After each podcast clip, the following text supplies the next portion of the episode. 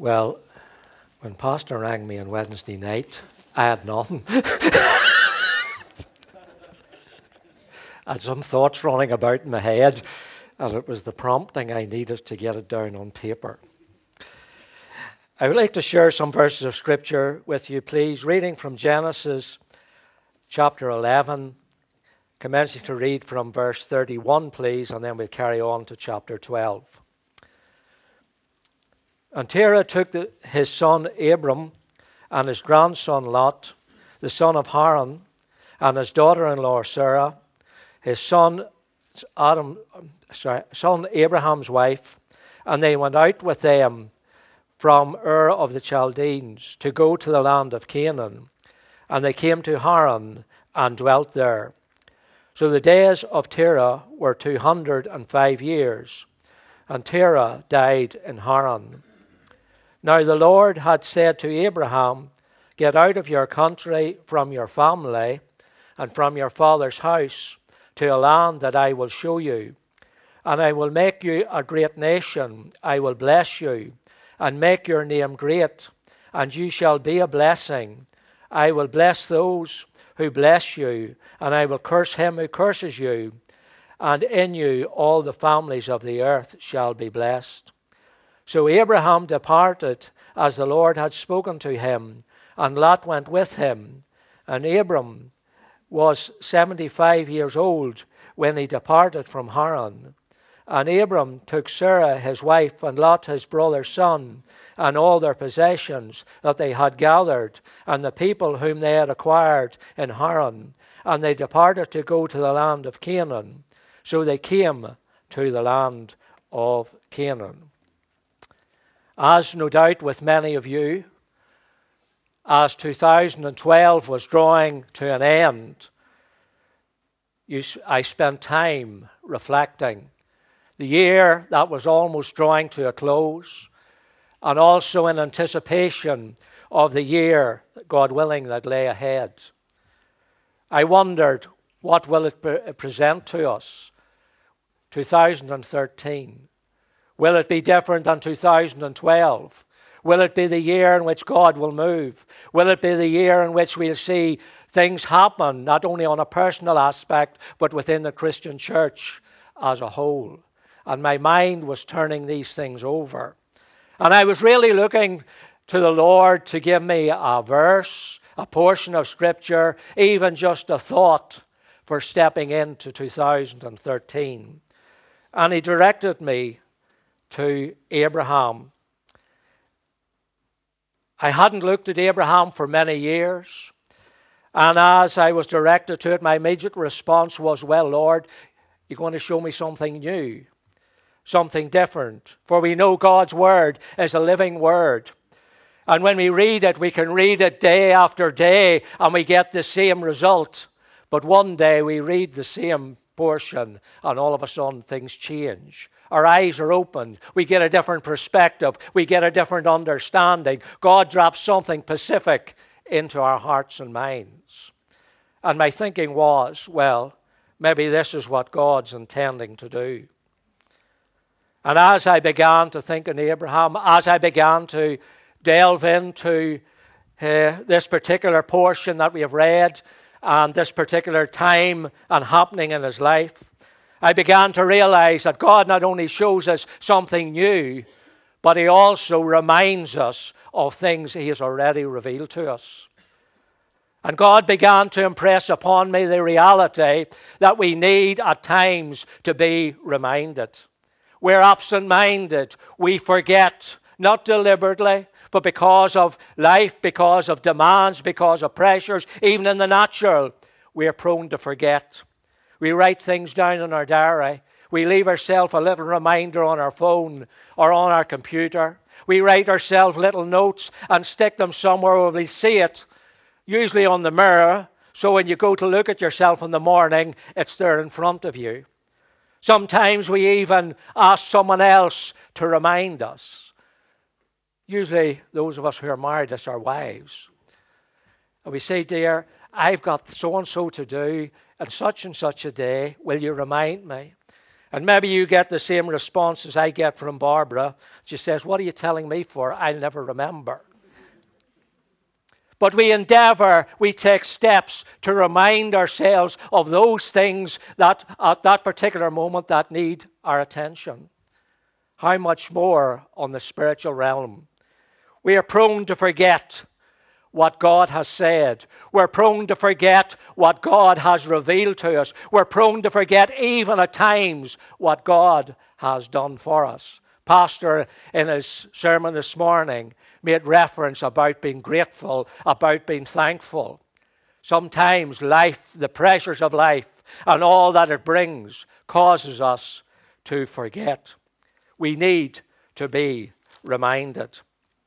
And so, as I come to share with you what the Lord gave me on these particular verses, let's not switch off tonight and say, well, I know the story of Abraham, nothing more to, to learn. But let us be open to hear what God would say to us by His Spirit. He may show us something new and different. He may simply just remind us. But either way, it will be to our benefit. And so, to the verses we have read. In the opening verses of chapter 11, where Moses introduces us to the activities of those on the earth at that particular time, Scripture tells us they all spoke the same language. And they thought among themselves, let's do something for our own benefit. They made bricks. They started to build the Tower of Babel. Their thought, their idea was that they would provide for themselves their own salvation should the flood ever come again. And it tells us that God was angry and he caused a few, uh, confusion among them. He caused them to speak different languages. And as a result, the building of the tower stopped. People moved to different parts because they simply couldn't communicate with each other. And then he enters in to give us the family tree. And he takes us right down from Noah, right down till he comes to Abraham.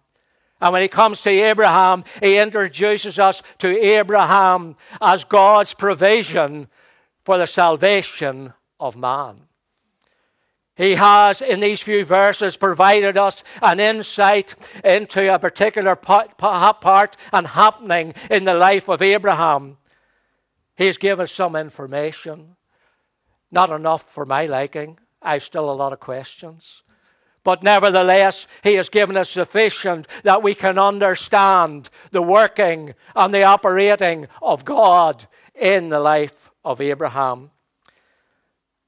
And I want us to look at it under four headings. I want us to look at the man, the call, the wasted years, and the fulfillment of the call. Abraham, one of the most popular uh, Old Testament individuals that the writers of the New Testament use in reference to what they're saying. They point out Abraham, they use his life, they use the example that he was to highlight a particular point and a particular situation. In fact, his name is mentioned 74 times in the New Testament. Matthew and Dr. Luke in Acts highlight the fact that God is the God of Abraham. Abraham lives on in consciousness and fellowship with him, that is God. For as Luke reminds us in the story of the rich man and Lazarus, he speaks of Abraham's bosom. Abraham was the ancestor of Messiah, as Matthew records for us, and the father of the Israelites according to the flesh, as the gospel writers tell us. But he becomes the spiritual father of all who share in the faith by the Spirit, as Paul highlights in Romans and Galatians. And the demonstration of his faith in his obeying God's call to leave Mesopotamia and in the offering of Isaac are mentioned as outstanding examples of faith in action. James speaking in James 2 and 23 says, Abraham believed God, and it was imputed unto him for righteousness, and he was called the friend of God. But who was Abraham? We are told Abraham believed in God. He lived in Ur. It was a pagan city. It was a place of wealth, a place of trade. Archaeologists have attended the site. They tell me it, it was a port. They tell me it was a walled city. The walls were 70 feet thick, 80 feet high. The diameter of the walls are something like two and a half miles long. It was a center of commerce. Caravans came and went, ships came and went. It was indeed the center of great trade and happening, but it was an idolatrous city. Joshua, writing in chapter 24 and 2, reminds us that Abraham's father was an idolater, a worshipper of the moon god Sin. There are legends that suggest that Abraham was persecuted as a child for refusal to worship idols. How did God know about Abraham? Or sorry, how did Abraham know about God? No doubt by direct revelation from God. Dr. Halley, a Bible commentator, has offered a suggestion, and I offered as he does, of how maybe Abraham may have learnt about God. For Dr. Halley says, Noah's life extended to the birth of Abraham, and Noah's life was overlapped by Methuselah by 600 years, while Methuselah's life was overlapped by Abraham of 243 years. So Abraham could have learned directly from Shem, that's Noah's oldest son, and also learned from uh, Shem, Methuselah's account of Adam in the Garden of Eden. Shem lived to 500 years of age. Noah lived to 950 years. And Methuselah, who was Noah's grandfather, and according to the scripture, is the man who is reputed to have lived the longest, lived 969 years. It brings into perspective when they say they lived a good long life. but the call. Nehemiah tells us in chapter 9, verse 7 Thou art the Lord, the God who didst choose Abram, and bringest him forth out of Ur of the Chaldeans, and gave him the name of Abraham. In Genesis 11, 31 and 32, Moses tells us something, but not all that occurred in Ur. For it tells us that it was in Ur of the Chaldeans that God spoke to Abraham. Yet, as we read it would seem to indicate that it was while he was in Haran. But listen what it says. Now, the Lord had said to Abraham. When God spoke to Abraham in Haran, he wasn't speaking for the first time. He was bringing to Abraham's remembrance of what he had already said. Did he hear Abraham, an audible voice?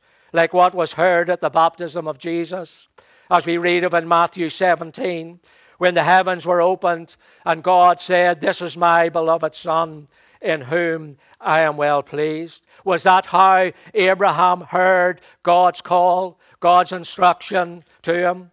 Or did the Spirit of God whisper the message into his heart and working in him an irresistible desire? We know not a question we would like to have an answer to. But nevertheless, the call came. But what was involved in response? You know what they say? Actions speak louder than words. How many of us, when somebody says something to us, we say, Yes, I agree with it. But when it comes to actually acting upon it, we are reluctant to do so. But for Abraham, he not only heard, but he was prepared to do what was required. And yet, as we look at the scriptures, we're made aware he didn't get it completely right. He got part of it right, as we will see. For it required entire separation. For the word was, Get thee out of his country, from his kindred, and from his father's house. Nothing must hinder the fulfillment of the plan and purpose in his life. Every connection, every friendship that stood between him and the divine call must be broken and left behind. The command to Abraham was no mere test of obedience, for we must realize that God could not have done what he meant with him unless he had got him by himself. Isaiah takes up the theme in chapter 51 and verse 2, and he says, Look unto Abraham your father, and unto Sarah that bare you, for I called him alone, and blessed him, and increased him. Paul again takes up the theme in Hebrews chapter 12 when he says, Let us lay aside every weight, everything that should hinder, everything that should slow our progress, everything that should prevent us from fulfilling the plan, the purpose, the call of God in our lives. For Abraham, the call also took him into a new experience, a new life. Life would never be the same again. The old life as it was would never be the same again. This life is a life of faith in God and fellowship with God. All who obey God live by faith. One has stated, it is the transplanting by the Spirit out of the barren soil of self into the fruitful soil of infinite grace. But what accompanied the call? We're told, firstly, there's the promise of possession. A land I will show thee. Many linger when God calls, thinking of what might have to be given up, forgetting of what God offers. Well had the prodigal in the course to give up his rags that he might receive the best robe. Not only the promise of possession, but the promise of being made a blessing.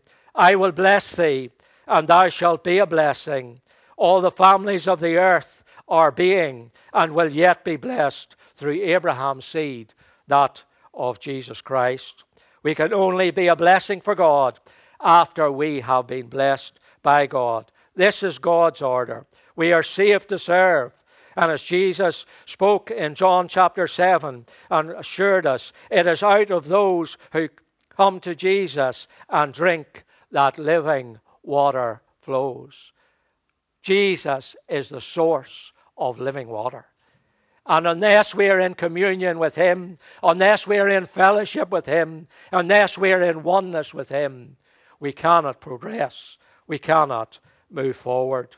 But also, there was a requirement of obedience of faith. We have here a wonderful example of prompt, unquestioning obedience to a word from God. We simply read, The Lord said, and Abraham knew that he was following a divine command and not his own purpose. He stands then on a high level indeed, setting the example of faith and unconditional acceptance of obedience to God's word.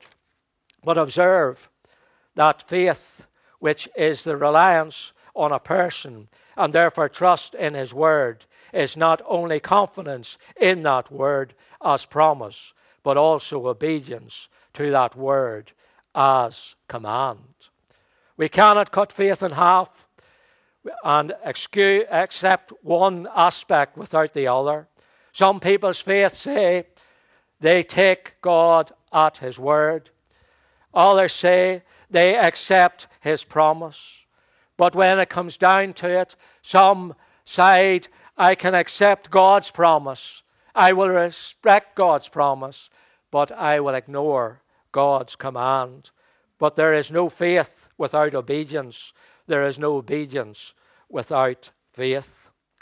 We may ask once again, how was the call received? I tried to put myself in Abraham's place. He was a mature man. He was coming and he had to make a statement. He had to tell his father what he was intending to do. Had his father been of similar faith and belief, it may have been easy, but his father was an idolater. What did he know about the true and living God? How was he going to explain? And I visualized Abraham walking up and down, saying, I'm going to say this, and then thinking, well, that just doesn't sound quite right, and changing it. And by the time he came to speak to his father, he had it all worked out. And he shared with his dad what God had told him. And in so doing, I feel I have a little reservation that he maybe didn't tell him all that God had told him. Because when we see the father's response to the situation, and as he sat, having explained himself, waiting for a reaction, waiting for a response, was he going to get a telling off? Was he going to get a lecture? For those of us who have parents alive, it doesn't matter how old you are, you're still in line for a talking to from time to time. Was this what Abraham was going to have to face? And as his father thought, and Abraham waited, his dad says, That's quite a good idea. And you can just imagine the sigh of relief that Abraham felt glad that that hurdle is overcome. And then his father says, Better still, I'll come with you. But we need to read what God said. He was to leave his country, his friends, his kindred, his father's house. How often have we watched the dramas unfold in the courtroom on TV, and the witnesses giving evidence, and the lawyers asking questions, and he gets to the stage. He's not interested in what they think was being said. He says, What did he actually say? And I feel very much when God speaks, we need to hear exactly what he says. Not what we think he says, not what we would like him to say, but we need to hear exactly what he says. And because of that, not adhering, Abraham was to find himself facing challenges that he otherwise could have avoided. The preparation is made. The farewell meals have taken place. They have said their goodbyes. And we see Abraham, his father, and Lot on the journey. The scene as they set off must have been a wonderful sight. Three families with all their servants, with all their herds and flocks as they set off. And they go on a journey and they travel. For Abraham, he maybe was relieved. We're on the way. All the preparation, all that had preceded it is behind us. We're now moving. We're now moving forward. But then we come to what I class as the wasted years it says they traveled to Haran, 600 miles, and then they came to a standstill. It would seem that, as recorded in chapter 11, that Abraham was led by his father instead of the command of God. Under his leadership, he only got to Haran. Surely worldly wisdom will never help us in the life of faith. There is no rest or blessing for those who stop short of Christ's plan, no matter how far they may have gone. Abraham's father brought the journey to a stop at Haran. Haran, the inhabitants of Haran, those who established the city, were people who had lived in Ur. And so in Haran, they had brought their their religion, they had brought their conditions and their rituals all with them. So at Haran, for Abraham's father, he was back in familiar territory. Familiar religious people, that's like himself. No doubt he thought, well, we'll rest a while, we'll refresh ourselves. There's a city here, we can uh, increase our stocks and replenish our stocks and so on. Maybe the intention was only to stop a little while, but a few days turned into a week, weeks turned into months, and months into years, until it got to the stage that the very thought of packing up, getting ready to move, seemed too much of a task. You know, it was an easy matter to go from Ur to Haran. Both were on the same bank of the river Euphrates, but to cross the broad, deep, rapid river was a difficult thing and would mean a cutting loose from the past life.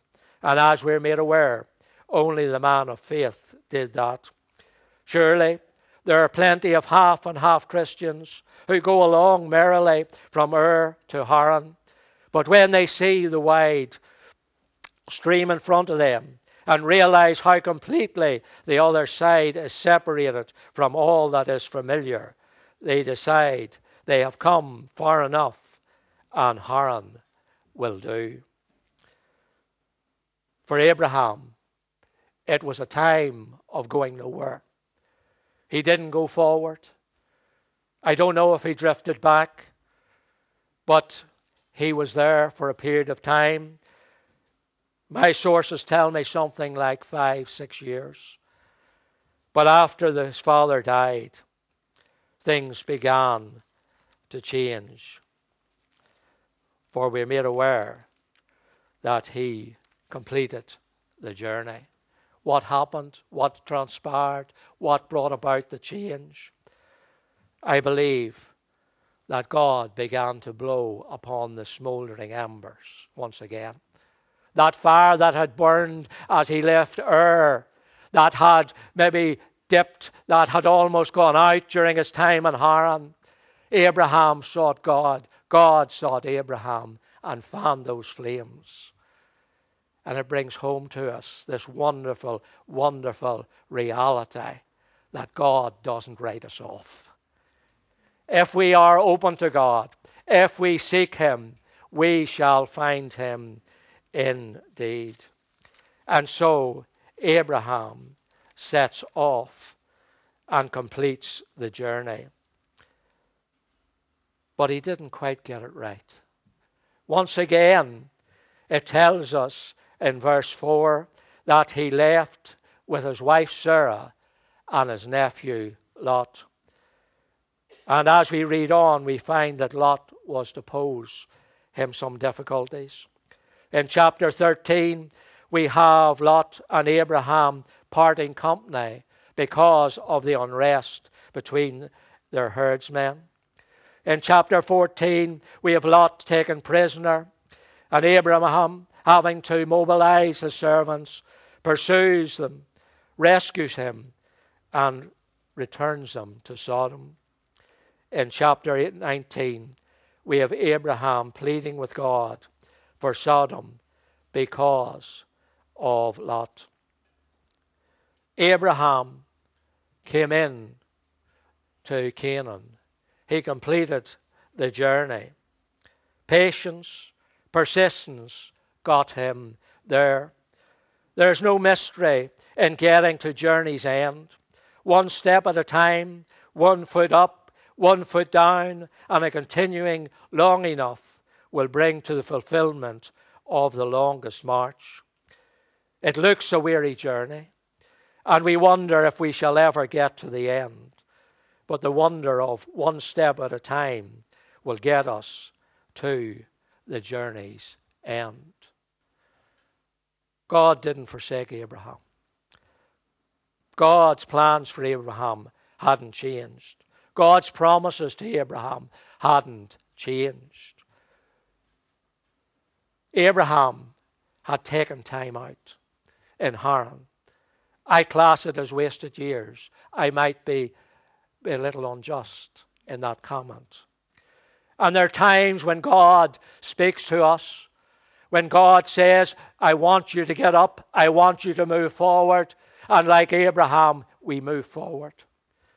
And time comes, situations, circumstances, difficulties, problems, and we take time out. And there's nothing wrong with taking time out to regather yourself, to get yourself sorted out. But when time out becomes permanent, that is where the danger lies.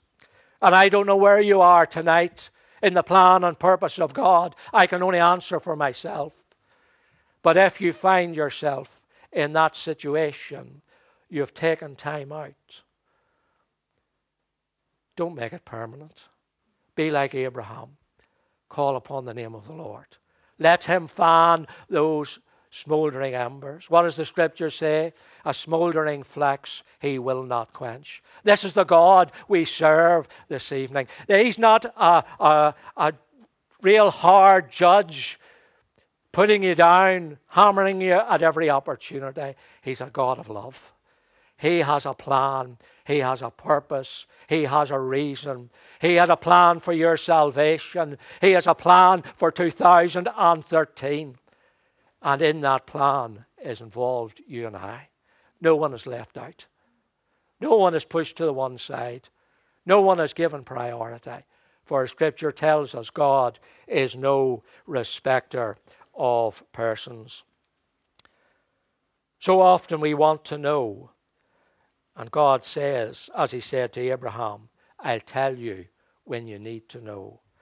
For what God brought to me as I examined Abraham was that Abraham's journey was on the basis of need to know. God knew you, and Abraham got to know when God thought he needed to know. One has described Abraham's journey like a ship leaving harbour. The captain on the bridge, in his hand, he has envelopes, sealed envelopes. He opens the first one and it tells him some information. And it tells him when he gets to a certain longitude and latitude, then he opens the second envelope and so on. And as at each specific situation, as he receives that information, he progresses. And the result is he reaches his destiny. God has a plan, and he has a plan for you. I was reminded of a conversation I had with one of my congregation when I pastored in Lisburn, an elderly lady who had known me from as a child, and we were discussing certain things after Sunday morning service. Some families were having difficulties, some people were ill, and she said to me, Do you know, isn't God wise that He doesn't tell us what tomorrow holds? For if he did, we wouldn't be able to enjoy the blessings and benefits of today. And I thought that was a tremendous thought. And over the years, I have more and more began uh, and understand and appreciate that. God has a plan.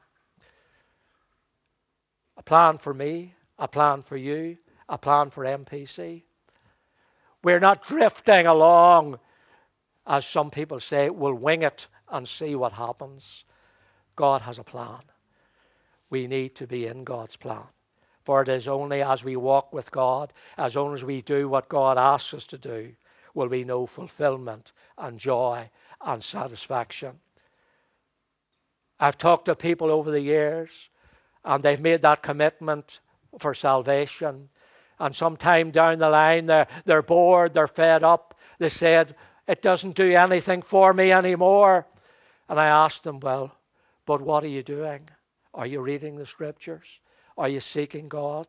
Are you endeavoring to do what God asked you to do? And they look blankly at you. But full satisfaction is found in following our Lord and Savior, Jesus Christ. And He has a plan. For as Jeremiah reminds us in chapter 29, For I know the plans I have for you, declares the Lord plans to prosper you and not to harm you, plans to give you hope and a future. We may not know what 2013 holds, the joys, the sorrows, the trials, the difficulties. No doubt they'll all be there. But we have this wonderful assurance that Jesus is our help and guide. He said, I will never leave thee nor forsake thee. Family, friends may forsake thee, but Jesus will never. I'm reminded of that little verse that says, Yesterday the Lord helped me. Today he did the same. How long will this continue? Forever. Praise his name. God has a plan. Are you looking for the fulfillment of that plan and purpose? It will require faith. It will require commitment. It will require, require sacrifice at times. But you know, He is a God who is faithful. I remember speaking to one of the elders in the, in the fellowship that I was with, and I asked him, you know, how can you do what you do for the Lord? He was a businessman and he supported the work greatly. And he said, You know, the Lord's shovel's bigger than mine. And I thought that was a wonderful statement. The Lord will not see us short. The Lord will more than amply reward us for any sacrifice we make. I'm looking forward to this year. Month is gone, still 11 months to go. Praise God. And I believe in God that we will see great things, not only as individuals, but I'm looking to God to do great things in this church. Amen.